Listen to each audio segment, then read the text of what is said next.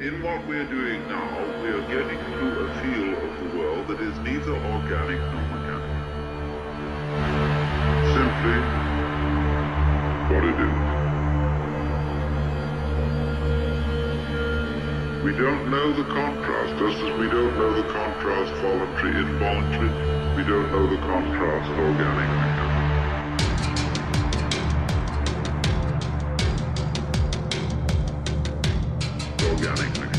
All right, folks, we are back. Meditations and Molotovs. I am your host, Vincent Emanuele, and you are listening to the Progressive Radio Network, where you can find us every Monday at 1 p.m. Central Time. Well, it's good to be back. Today we have a wonderful guest in store for you, so I don't want to take too much time rambling and so forth. I was going to announce some local events, um, but I suggest people go to my Facebook page at Vince Emanuele, where I will be posting all sorts of local and regional events. I know there's a lot of events coming up in Chicago, um, events happening in the Northwest Indiana region, uh, throughout the Great Lakes, and so forth. So hopefully, people will be getting that information through my social media account. Uh, I can, if we have some time at the end, I might announce a few uh, of those events. But nonetheless, I would much rather just sort of jump in immediately with Andrew Bacevich. So let me let me see if is he on the line yet. Let me check with the uh, producer. Okay, great. So let me give a quick introduction, then we'll jump right into it because this book is an excellent book and required reading. And as anyone who's listened to the program in the past knows, this is obviously a big part of um, where my activism came from. Uh, returning home from the war in Iraq after my second deployment and getting involved with Iraq Veterans Against the War and Veterans for Peace. So, in any case, um, Andrew Bacevich is a professor of international relations and history at Boston University, a graduate of the U.S. Military Academy. He received his PhD in American diplomatic history from Princeton University. Before joining the faculty of Boston University, he taught at West Point and Johns Hopkins. Professor Bacevich is the author of Washington Rules, America's Path to Permanent War, and his previous books include Limits of Power, The End of American Exceptionalism, The Long War, A New History of U.S. National Security Policy Since World War II, where he was an editor, and The New American Militarism How Americans Are Seduced by War. And also, I'm sorry, American Empire, The Realities and Consequences of U.S. Diplomacy. So, welcome to the program and welcome back, Professor Bacevich. Well, thank you. So let's jump right into it. In your book, America's War for the Greater Middle East, you set out to answer four fundamental questions. The first being what motivated the United States to act as it has. Number two, what have the, res- the civilians responsible for formulating policy and soldiers charged with implementing it sought to accomplish, regardless of their intentions, what actually ensued, and number four, with what consequences. Let's start with your first question concerning motivations. America's interests in the Middle East, as I think most Americans now know, primarily revolve around access to cheap energy. Can you talk about the 1973 oil crises and how it foreshadowed things to come? Well, the narrative of my book expand, uh, spans from 1980 up to the, the present. Uh, and I start with 1980 because that's when, in January of that year, that's when Jimmy Carter promulgated the Carter Doctrine. Uh, your listeners will remember, some of them will remember that the Carter Doctrine was a statement that said that the Persian Gulf was a vital U.S. national security interest and therefore a place that we were willing to fight for. And, and the important point there is that prior to 1980, there was no particular statement, intention, or preparation uh, for us to fight in the Persian Gulf or anywhere else in the Middle East. Well, what prompted that uh, that statement? Setting aside domestic political considerations, which were not inconsequential, uh, the Carter Doctrine was prompted by two very important developments. First was the overthrow of the Shah uh, and the coming to power of an anti-American revolutionary regime in Iran. And the second uh, was the Soviet invasion of Afghanistan in December of 1979, uh, an action undertaken by the Soviets for what really were defensive purposes, but an action interpreted in Washington as suggesting that the the Soviets were on the march, and that after they uh, gobbled up Afghanistan, they would proceed on to Iran and to and to Saudi Arabia. So so those two actions together uh, suggested that the U.S. position in the Persian Gulf was badly weakened, uh, and that unless the U.S. undertook a major U.S. military commitment, that our access to Persian Gulf oil, then perceived to be crucial to the American way of life, that our access would be jeopardized. So the process of militarizing U.S. policy in that region began. Militarization, I should emphasize, that per- began focusing on the Persian Gulf, but over time uh, came to encompass a far wider area. Now, what preceded the Carter Doctrine uh, in terms of U.S. foreign policy in the region? Well, I mean, uh, mine is a military history, and I, I emphasize that because I'm not arguing that there was no U.S. policy or U.S. involvement in the region before 1980. Uh, certainly, uh, I mean, probably the date to begin uh, official U.S. involvement would be the end of World War II when Franklin Roosevelt uh, made his commitment to, to defend the Saudi monarchy, and that was a commitment that, that derived from the growing perception in uh, national security circles in Washington that that the that Saudi oil was going to have a have a pivotal role in in the in the future. Uh, so the United States had a presence, had interest uh, prior to 1980, uh, but the United States had generally avoided any major uh, military involvement. You know, we uh, had a very brief intervention in Lebanon in 1958 during the Eisenhower administration, lasted a couple of weeks, basically no bloodshed. We maintained a token force uh, in the Persian Gulf at Bahrain, but really it was a token force, naval force, not one that had any significant uh, combat capabilities. Why the lack of military attention to the region? Well, because uh, in in the in the context of the Cold War, there were two other parts of the world where we were uh, geared up to fight. Uh, one of those, of course, was Western Europe, where we maintained very substantial uh, U.S. forces to contain and, if necessary, to engage the Warsaw Pact. And then the other part of the world was East Asia, where we'd already fought a war in Korea, we'd fought a war in Vietnam, and even after Vietnam, continued to maintain, as we do today, uh, very substantial U.S. forces. So, so prior to 1980, we were geared up to fight some places, uh, not in the Middle East, and that's what began to change after uh, Carter promulgated his his doctrine. Now you mentioned that there were some in non not inconsequential domestic considerations. Can you talk a little bit about that? Yeah, I mean Carter Carter in 1980 uh, 1980 was a pre- presidential election year. Uh, Carter, uh, as pres- as presidents do, was hoping to uh, win a second term, uh, but he was perceived at that point as a weak and ineffective president.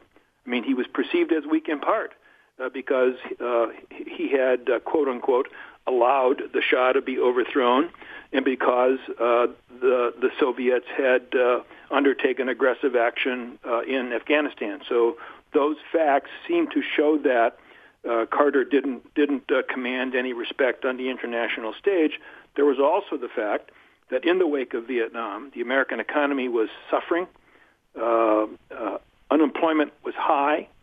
Uh, uh, interest rates were even higher.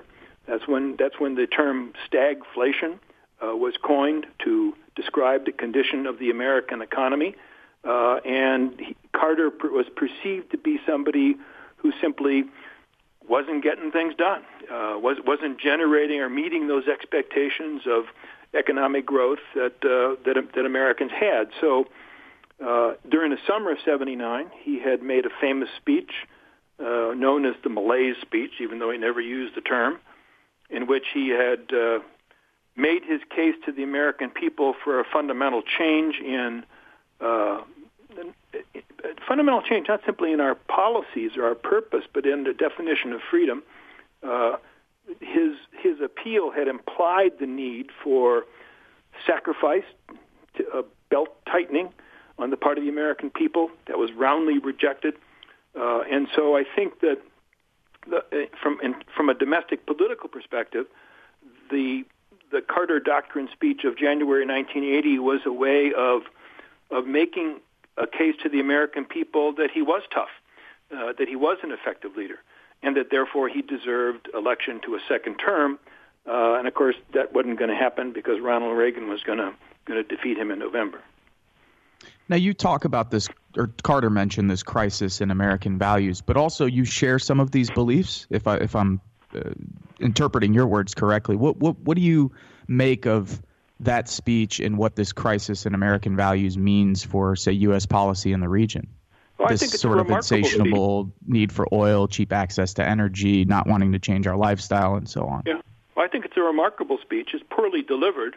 Uh, but it's easily available on on YouTube, and uh, you know your listeners could uh, could could watch it themselves.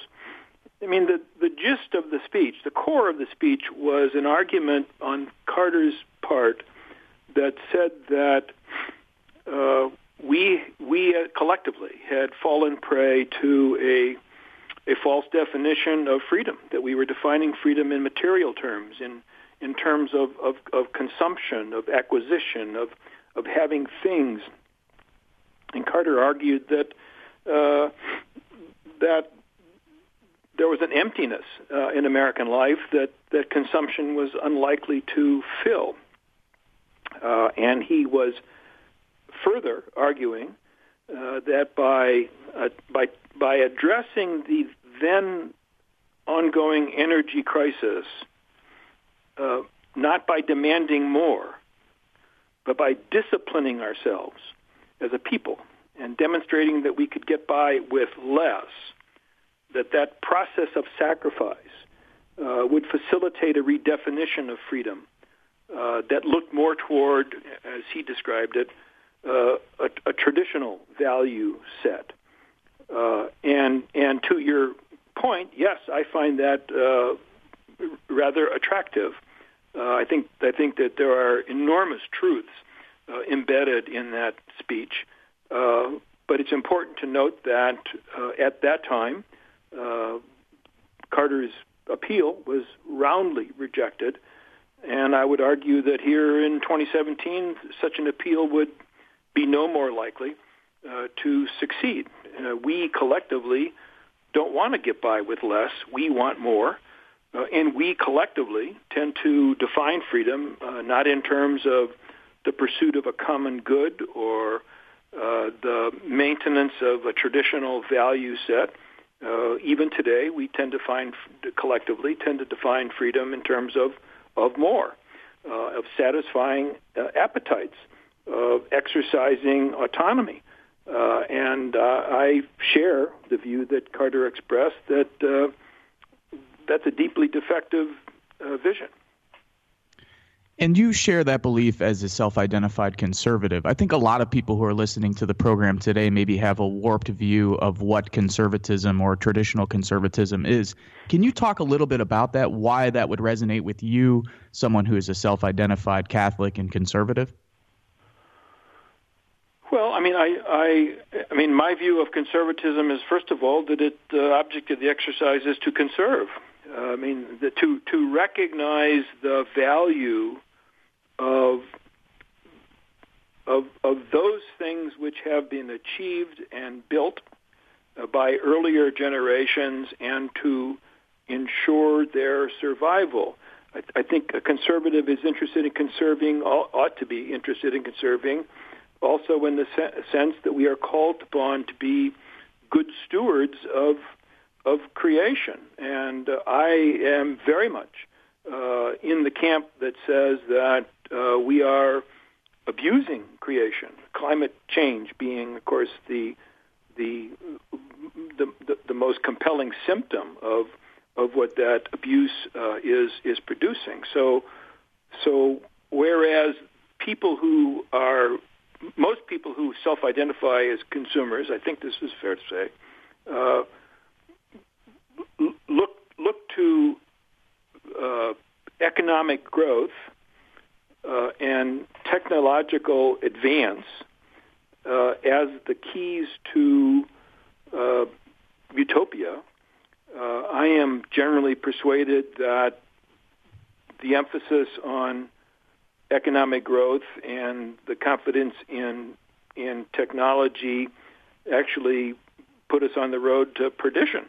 Uh, but but within among people who self-identify as conservatives, mine is definitely a, a minority view. My my view is that what passes for conservatism in the Republican Party, for example, isn't conservatism. Uh, I don't know what would be an appropriate label, but it's not doesn't satisfy my understanding of what conservatism means. Well, I remember coming home from uh, the military in 2006, and of course, you know who was in power at the time. And then I remember taking college courses and reading people like Edmund Burke and Russell Kirk, and thinking to myself, this is a much different version of conservatism than what I'm seeing on the evening news or what I'm hearing in policy speeches. So that, that might be an aside. You don't really have to comment on that, but that's no, just something. I think, that, I, think, I think I think you're I think you're exactly right. I also think that that the uh, the the perspective I was trying to describe also translates into the realm of of foreign policy. Uh, George W. Bush, that you just referred to, was persuaded after 9/11 that it was incumbent upon the United States to transform large parts of the Islamic world to to use American military power to bring democracy, uh, right. to liberate uh, uh, uh places like uh, Iraq, and that sort of thinking uh, was produced a, a huge disaster at, at, great cost to us, and frankly, at even greater cost to the Iraqi people. So. I, I think Absolutely. conservatism also translates into a a, a circumspect, prudent, pragmatic uh, view with regard to the potential of American military power to bring about change in a world that is resistant to change. So, finishing the Carter period, you also mentioned a connection between the Truman Doctrine and the Carter Doctrine. Can you talk a little bit about that? Well, I mean, if I remember what I wrote, it was simply that uh, Zbigniew Brzezinski, who was the national security advisor to uh, Jimmy Carter, and I think probably in many respects was the principal architect of the Carter Doctrine, saw the Carter Doctrine as a, uh, a, a counterpart, an equivalent to uh, the Truman Doctrine. Of course, the Truman Doctrine was a statement back in 1967 at the very outset of the Cold War that it had was an, a kind of an open-ended uh, commitment on the part of the United States to support anybody uh, who was resisting uh, communism.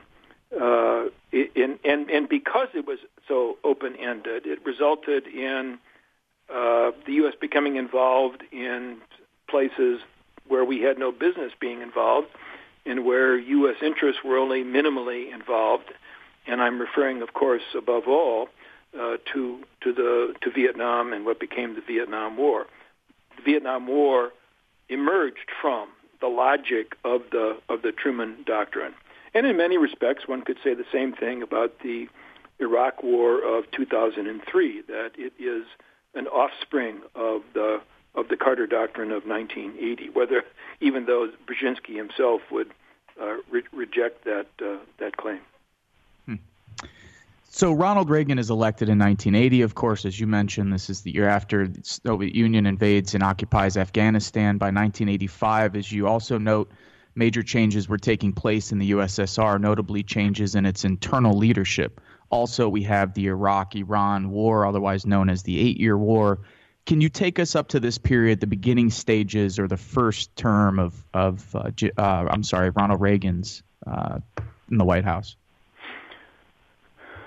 Well, the, Carter Doctrine initiated a commitment, uh, but there was no real strategy, uh, you know, detailed strategy uh, that would that would operationalize that that that commitment.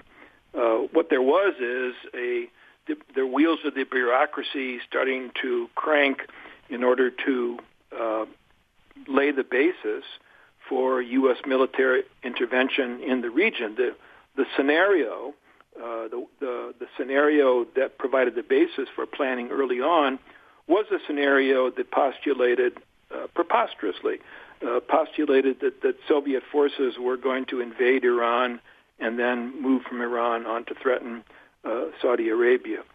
As a practical matter, uh, what what the United States began to do was to intervene in a fairly pell-mell sort of a way.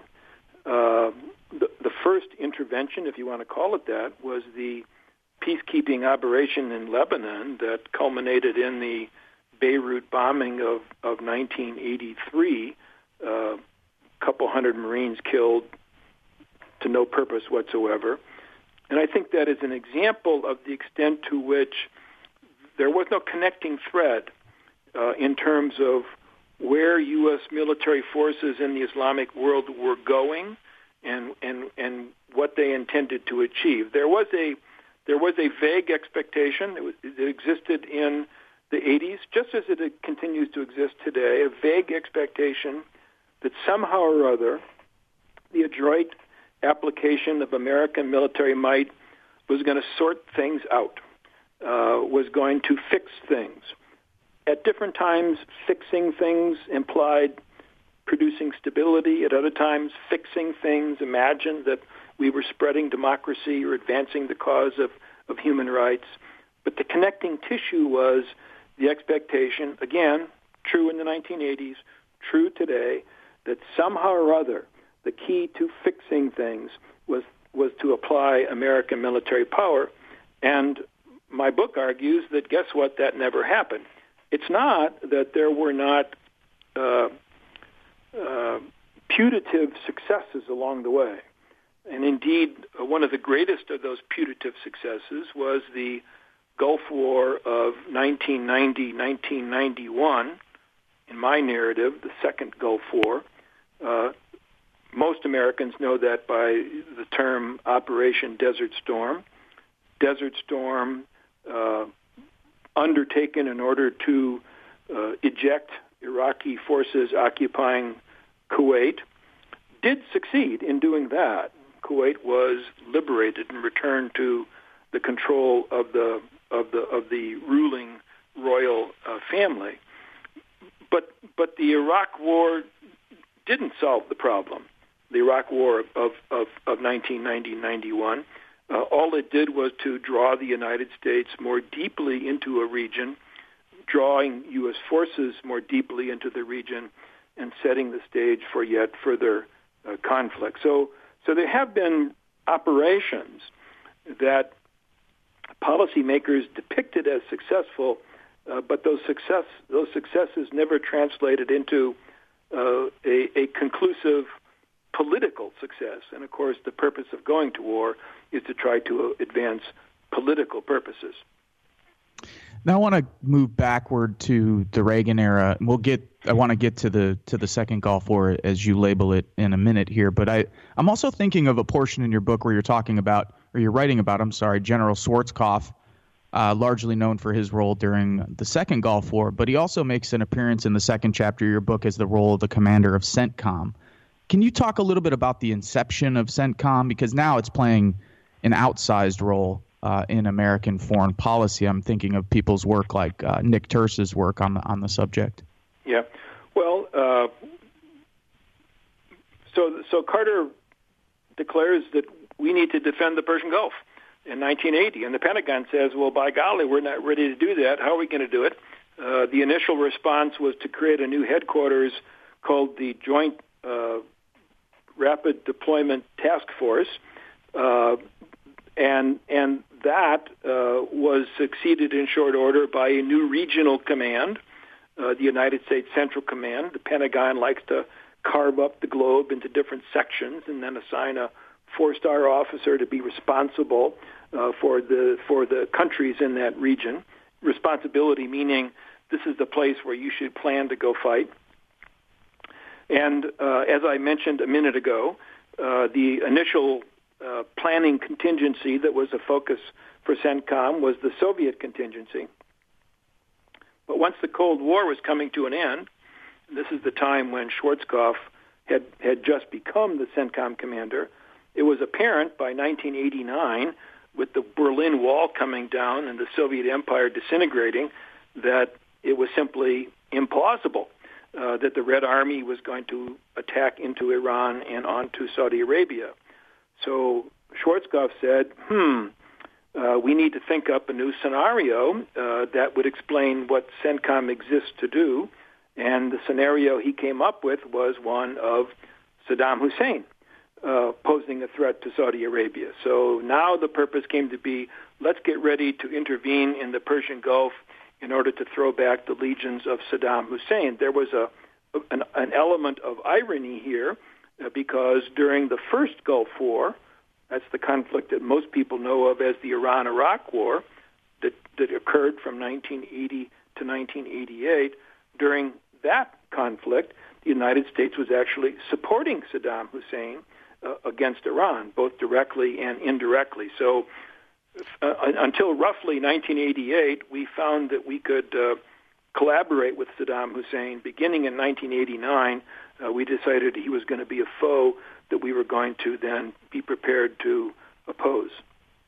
And this sort of madness and incoherence of this period, I think, is best summed up. I'm glad I wrote this quote down. Your explanation of the first, or not explanation, but a description of what happened during the first Gulf War, uh, what people commonly refer to as the Iraq-Iran War. You write, quote, looking the other way also describes the U.S. response when Israel began selling Iraq large quantities of U.S. arms and spare parts to sustain the Ayatollah Khomeini's war machine. Ostensible allies, Israel and the United States, thus found themselves supporting opposite sides in a war in which both warring parties were stridently anti-Israel and anti-American. Unquote. Well, I mean, the, whole thing is fraught with uh, contradictions uh, and ironies uh, that I think deserve reflection at the present moment. Uh, but, uh, I mean, what, what does all that say? What, what all that says is the United States had decided that um, the Persian Gulf was a region of vital interest uh, to our well-being, and yet really hadn't thought its way through the politics of the region such that our, our, our policies – cohered. One of the things I note in the book, in in in in, in examining the the uh, the thinking that informed uh, CENTCOM planners uh, in the early stages of this of this narrative, I was struck by how oblivious they were to the history of the region, uh, to mm. where these countries, uh, countries like Iraq and Syria, uh, came from, oblivious to uh, cultural and, and religious divisions and tensions. They, they, they saw the, the, the war planning process as one of simply calculating how many ships and how many airplanes would be required uh, to move a certain tonnage or a certain number of soldiers over a certain distance, that it was a deployment problem uh, more than anything else. And I think that that absence of sensitivity to history, culture, religion, and so on, uh, it, it has bedeviled us all along the way. And certainly by the time you get to the the fullest military engagement, uh, which occurs in the post 9/11 period, that's one explanation for the miscalculations that uh, informed uh, the the wars undertaken in Afghanistan and Iraq, both of which, of course, continue down to the present moment. So let's bring. I want to bring us up to that period. Beyond the Second Gulf War, the U.S. was engaged in military operations in Bosnia, Kosovo, Turkey, Iraq, Afghanistan, Saudi Arabia, Somalia, and Sudan during the 1990s. Many people, though, I think, see the 90s as this peaceful period. Um, let's start with Bill Clinton's first term, or we could even talk about both if you want. Uh, sort of starting with Bosnia and Somalia and so on, what can you tell listeners about this period and why it is important in continuing this this narrative? Well, I mean, a couple of reasons. The first is because the perception that the 1990s is this period of peace or inaction is simply uh, not the case. Uh, Bill Clinton intervened on a promiscuous basis. Now, his interventions tended to be uh, small scale. Uh, they tended to we tended to incur relatively modest uh, casualties. Uh, but the fact of the matter is, we were throwing our weight around militarily in the region and learned nothing. I mean, in retrospect, uh, it seems to me that the pivotal uh, experience of that period was the Somalia in, uh, intervention undertaken by the elder Bush at the end of 1992 and then inherited by Clinton and culminating in the famous Mogadishu firefight of October 1993. Uh, Clinton cut his losses. We walked away from that intervention. We uh, passed out medals and congratulated soldiers on their bravery. And I think we missed really what was the central lesson of the Mogadishu uh, firefight, which was that U.S. forces engaged in in combat in large cities, foreign cities, against irregular forces, are likely to find that their technological advantages are not decisive.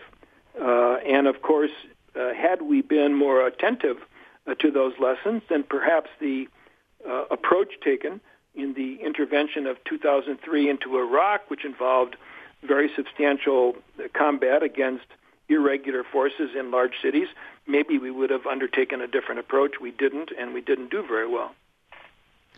But those in interventions under Clinton, at least in Bosnia and Kosovo, were widely considered successful. Now, you you sort of talk about the Second Gulf War in the same way that, taken on its own or within sort of a vacuum, you can maybe make an argument that they were successful. But taken in the scope of 40 years of policy and what it has led to, um, not really a success, at least in terms of uh, U.S. perspective. You bet. Is, I mean, am I so, correct in that?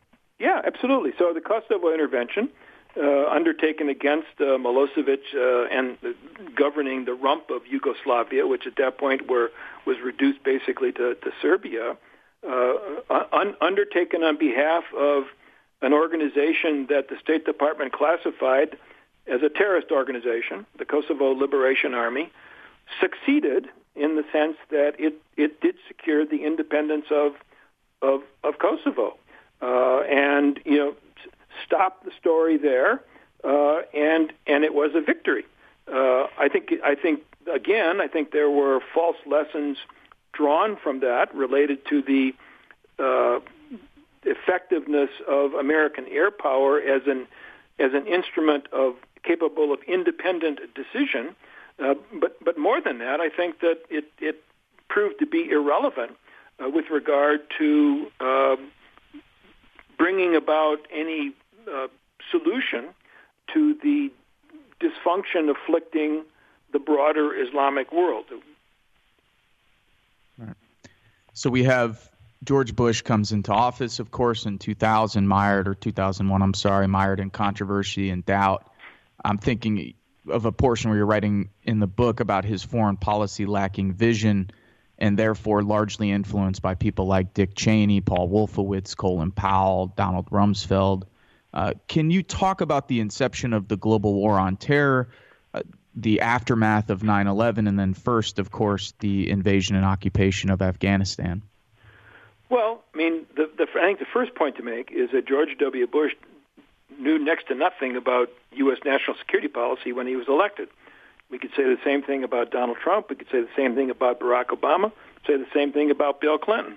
We haven't elected a president who really had any significant seasoning uh, in the realm of foreign policy and national security policy since George Herbert Walker Bush. Uh, so we elect these guys. They're all kind of learn on the job.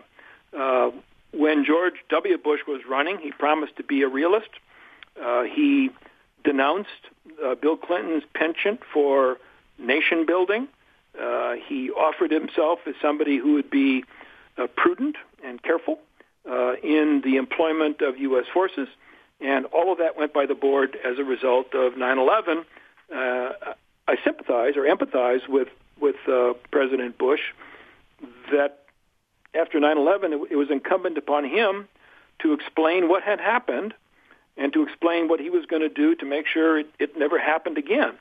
Uh, what I don't empathize with is the tenor of his response because, in effect, he became uh, Woodrow Wilson reborn, uh, suddenly discovering that it was incumbent upon the United States to spread democracy across the Islamic world, uh, and and deciding that uh, Iraq was a suitable place to begin this project of of transformation, uh, and uh, and thereby plunging into uh, a war against a country that had zero involvement uh, in the 9/11 uh, conspiracy, uh, and that, of course, led to what became an epic uh, quagmire.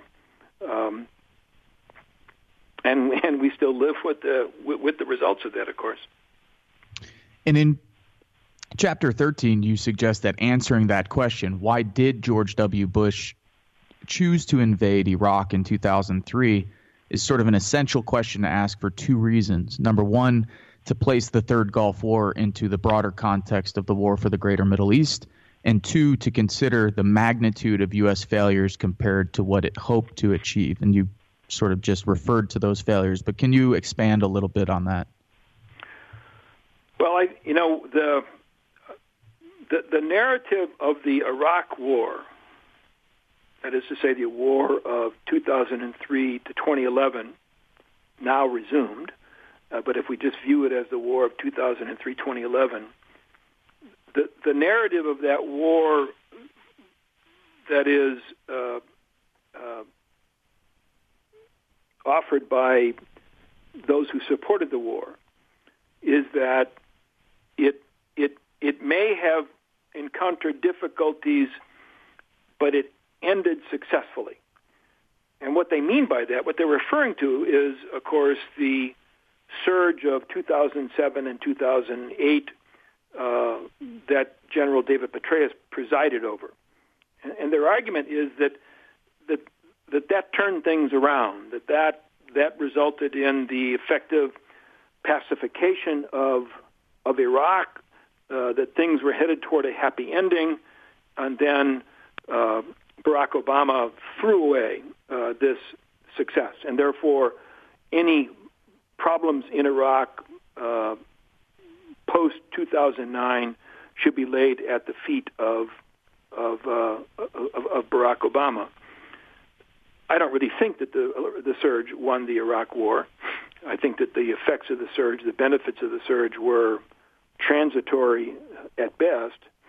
But more than that, even if you buy the argument that Iraq that, that the surge turned things around and that Obama blew it, that misses the point that from the for the Bush administration, the purpose of the Iraq war was not merely to overthrow Saddam Hussein.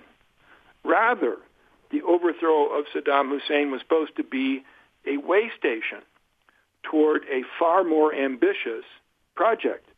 And the far more ambitious project was one that, that argued that victory in Iraq, which they expected to achieve quickly and decisively, that victory in, in Iraq would set the stage for the United States to preside over a broader process of bringing the region to heel.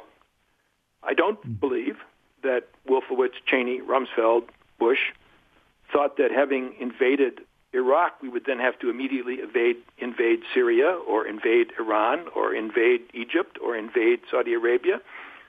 I do believe what they expected that an effective demonstration of American will and American military might would then position the United States relative to these other countries, that they would have to basically pay attention to our demands and that they would have to undertake internal changes uh, that would ultimately eliminate uh, the causes of of uh, anti-American terrorism. And the point here is that when the invasion of Iraq didn't lead to that quick victory, even taking into account the surge, that that that broader project of transformation was abandoned, and indeed was was forgotten. Uh, what we are left then, of course, is an, an escalation of military involvement post 9/11 in in a variety of countries. And you ticked off uh, some some of them uh, a, a, few minutes ago. It's not simply Iraq and Afghanistan. It's Iraq, Afghanistan. It's Syria. It's Libya. It's it's Yemen. It's Somalia. It, it's various uh, countries in the in, in the western part of, of Africa. It, it, it's Pakistan. All of this military activity has produced nothing of value. If anything, and we have we have we have increased the chaos and anarchy in the region, thereby making things worse. I wanted to ask you a broader question, but I'm thinking I, I, would be remiss if I didn't mention Afghanistan. And my Afghan friends and my, my Afghanistan war veteran friends, their heads are always ready to explode because they feel as if their war, the situation in Afghanistan, hasn't, it's, it's almost been virtually totally ignored. Um, Absolutely. One of the most disappointing things, and I didn't expect much from Obama in terms of foreign policy, but by far one of the most disappointing aspects or decisions that Obama made during his time in office was to escalate the war in Afghanistan. Can you talk about that war specifically and the role it plays even today, uh, America's longest war in the history of our country, and yet you'd be very hard to find any of this mentioned in any of the mainstream news outlets? Absolutely. I mean, I, I wrote a piece a couple. Or let alone ago. talked about during the election. I don't mean to interrupt you, but another thing that was beyond yeah, uh, no, infuriating, right. I, I think, for people is that none of this was mentioned in any significant way during the the uh, presidential elections. And Trump didn't mention Afghanistan in his State of the Union in his uh, inaugural address. He, he didn't mention yep. it in his speech before yep. the joint session of Con- uh, Congress. Afghanistan has indeed uh, been totally forgotten, despite the fact that the war continues uh, even to the present moment. I think it's a disgrace. I think it's a, it's a travesty. But to your question, uh, you, know, you can never discount the importance of domestic politics in explaining why we do the things that we do. And I think that that probably is the principal explanation for Obama's Afghanistan surge that he announced at the end of 2009. Remember that as a candidate, he said, here's a guy who didn't know anything about running the world. He said, elect me president because I know that the uh, that the Iraq war is a stupid war. Elect me president because I will win the Afghanistan war, which he described as a necessary war. Now, I think I think that he made yep. that statement less because he was committed to winning the war in Afghanistan than because, for domestic political purposes, he had to protect his protect himself against the charge of being a wimp. And so, so uh, posturing uh, that he would take a muscular approach to Afghanistan was a way to preempt that that criticism. So he wins, uh, and and and now he finds himself in a position where he's he's expected to make good on that that commitment.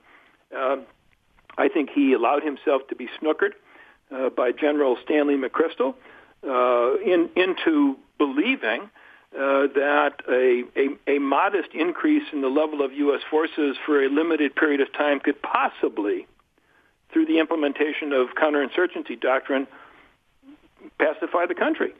Now, there will be people who would say that McChrystal asked for 40,000 troops and Obama only gave him 30,000. I don't care if, if Obama had given him 100,000 troops. Uh, McChrystal's approach uh, to that war was simply not going to work. And indeed, when he tried to apply it in the in the famous uh, Marja operation in the summer of 2010, it flopped. Uh, so uh, you're right. Uh, I mean, I, I think many Obama did many things that I find commendable, uh, but his management of the Afghanistan war certainly doesn't uh, doesn't qualify uh, for that.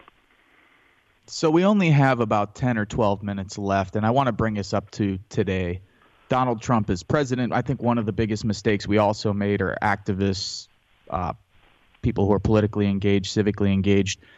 One of the mistakes that I think we made, or some of us made, was to not criticize the Obama administration for its foreign policy failures, for the continuation of failed policies, also for the expansion of the drone operation, the use of special operations forces. Uh, as I mentioned earlier, Nick Turse's work, the expansion of operations in, in Africa. But I'm also thinking far beyond the greater Middle East. I'm thinking of not only the entire uh, uh, continent of Africa, I'm thinking of the South China Sea, the Asian pivot, events in Ukraine, sort of a new Cold War with Russia.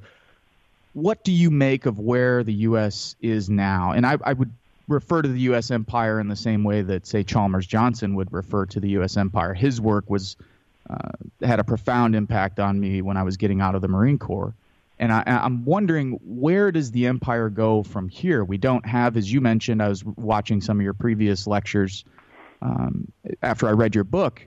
and some of your more recent lectures, you were talking about this incoherence taken to a crazy level with Trump, but then also this this lack of a of a way out. You know, what where do where does the, where do we go today without an anti-war party, without a party that's willing to address U.S. empire in a very serious way? Um, it's it seems to me that that we are not only overextended in the greater Middle East and throughout Africa, but across the world uh, today with less and less influence, which is also, I think, a con you know contradiction in terms of what people in U.S. power think we can do.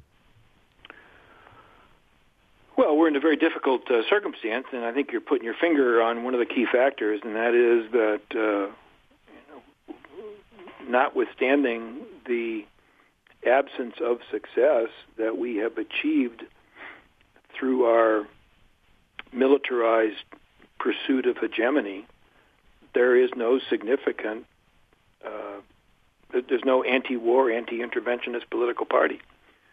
Uh, Hillary Clinton, as, as as Trump's adversary, was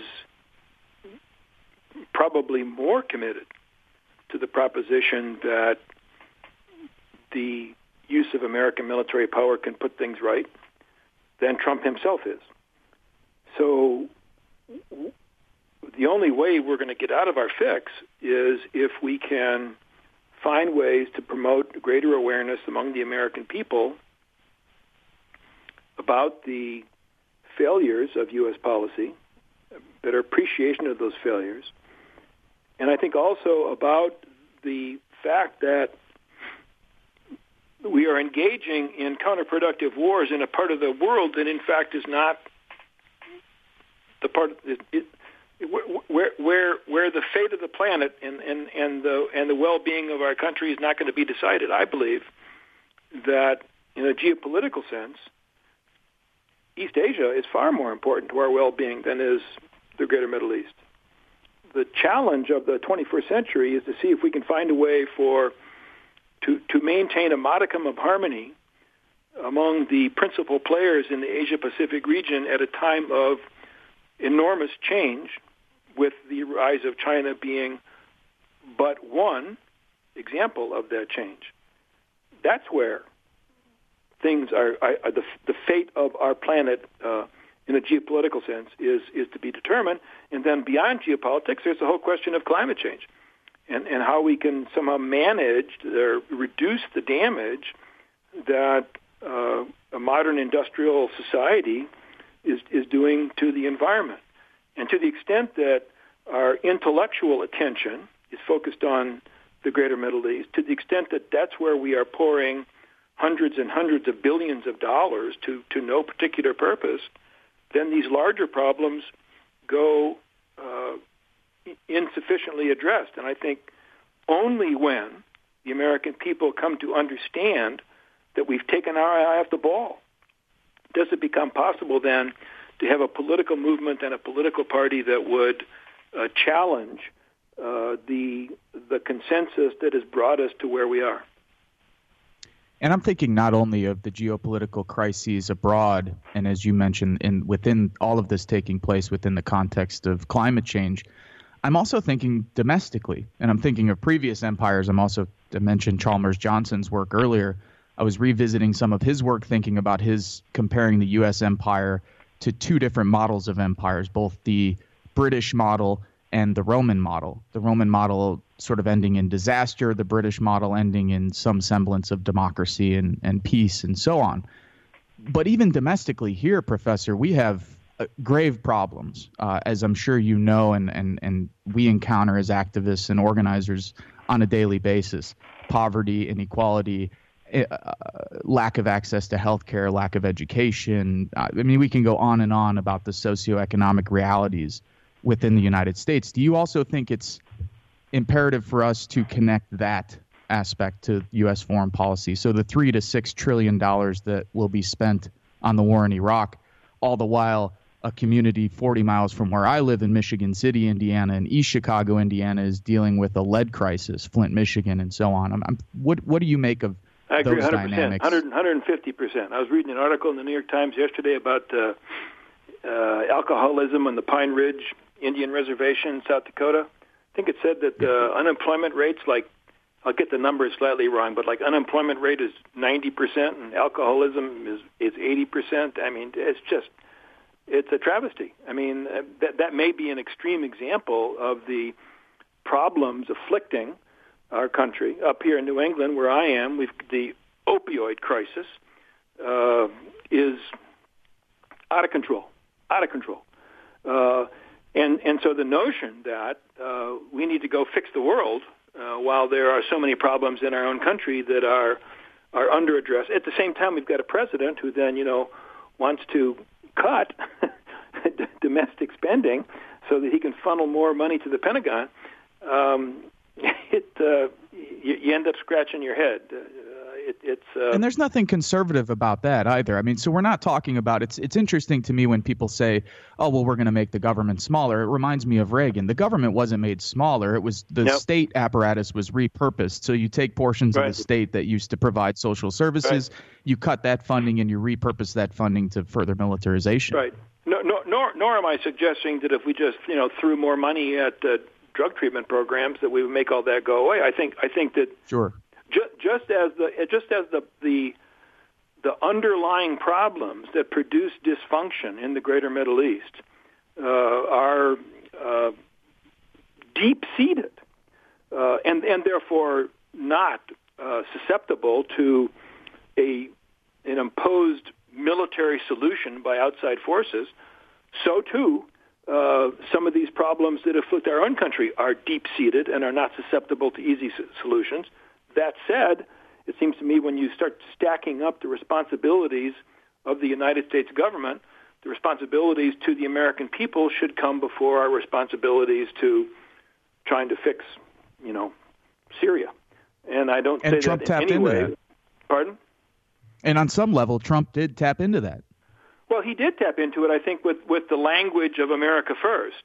Uh, but Right. but and and I and, and I could make a case uh, that there is that Ameri- the phrase "America First can't contain the beginnings of wisdom, uh, or at least of of coming to a more rational uh, set of, of priorities. But nothing that he has done since become, come, becoming president suggests that he's capable or willing to to bring about that kind of change. I have two short questions for you. We only have a few minutes left. I'm wondering, you mentioned an anti-war political party. What do you think about an anti-war movement? So I, I, we saw, I think, a little bit of that during the Bush era when I became involved with different movements. A, a lot of that went away when Obama was elected. But what do you make of that relationship between, say, movement politics and you mentioned uh, the lack of an anti-war party? Well, it's uh, this is you know you open up a who a new uh, sort of subject here, and I think it gets to the absence of most Americans having any significant skin in the game here. The reliance on an all-volunteer force, which is really a professional military, means that the burden of sacrifice falls on a very limited number of people. And although we pay lip service collectively to the to the uh, imperative of, of supporting the troops, uh, that is just lip service, and there's no serious, there's minimal uh, serious attention given to where we send the troops and, and what what what they're required to do. You again, your earlier point about the Afghanistan having become a forgotten Afghanistan war having become a forgotten war, even while it's still in progress. I think as long as that is the case, uh, it'll be very difficult. People have these sentimental memories about the anti-war movement of the 1960s during Vietnam. Well, that war, that movement came about at least to some degree uh, because young people didn't want to be forced to go fight in a war that they viewed as uh, either stupid or counterproductive. And you got to have a stake uh, in order to engage large numbers of Americans in a serious way. Absolutely agree. The last question I have, and I like to ask all of our guests this: What are you currently reading? Any suggestions? What are you currently getting into? Yeah, I'm reading the essays by James Baldwin uh, in a volume by the Library of America. I'm embarrassed to say I'd, I'd really never read James Baldwin, and now I am, and he's a unbelievably powerful and insightful uh, writer. He absolutely is. How about on the subject, Professor? Any any books that have come out recently? Any authors or historians or analysts that you would recommend for people for further reading? You mean related to what we're doing militarily?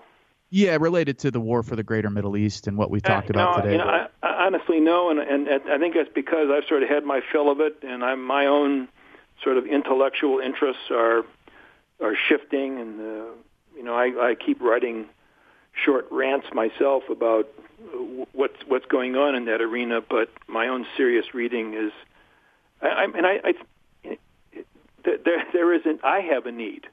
Uh, maybe others don't, but I have a need to probe more deeply into the underpinnings of of why we do what we do, uh, which really means coming to a better understanding of American culture, and that's why writers like James Baldwin uh, have so much to contribute.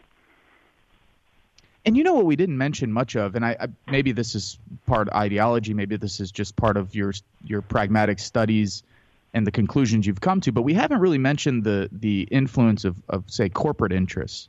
Obviously, not a topic we can broach in two minutes, but can you talk a little bit about why certain foreign policy analysts might address that issue more than than say you've you've addressed it here today? So you know, oil companies and corporations and uh, weapons contractors and so forth. Well, I mean, I think it, I mean maybe it shouldn't go without saying, but I think it does go without saying. There, you know, there is a military-industrial complex. Uh, it, it doesn't, I think, it doesn't wield quite the clout in terms of our economy as it did back when President Eisenhower coined the term, but it's still very, very powerful. It's clear, uh, it's undeniable uh, that corporate uh, concerns weigh heavily on any administration, Republican or Democratic. You know, it's not it's it, it, it, it's not just Trump that stocks his administration with uh, senior uh, officials uh, from Goldman Sachs. Uh, the Democrats do the same thing. Uh, so the interests of Wall Street are always going to be uh, protected, and uh, that's just a just a fact of life in our politics. Well, here I'm thinking of uh, our old friend Smedley Butler. All right, yes. Professor. Thank you very much for your time. I really, I greatly appreciate it. I think your your work is indispensable, and I look forward to reading all of your future stuff. So, thank you very Thanks much very for coming much. on the program. I think people will learn a lot from this. Okay, bye bye. All right, thank you. All right, folks, there you have it. Andrew Bacevich, uh, professor and we're talking about his book, America's War for the Greater Middle East. Check it out. You can find it on Amazon, published by Random House. Definitely get the book. We only talked about, I think within an hour, I've mentioned this before, but in an hour long program, you can talk about maybe one chapter's worth of information. So, in a book of, I think, 15 chapters, roughly, you definitely need to check it out. So, in any case, you're listening to Meditations and Molotovs. I am your host, Vince Emanuele. This is the Progressive Radio Network, where you can find us every Monday at 1 p.m. Enjoy your week. We'll talk to you next Monday.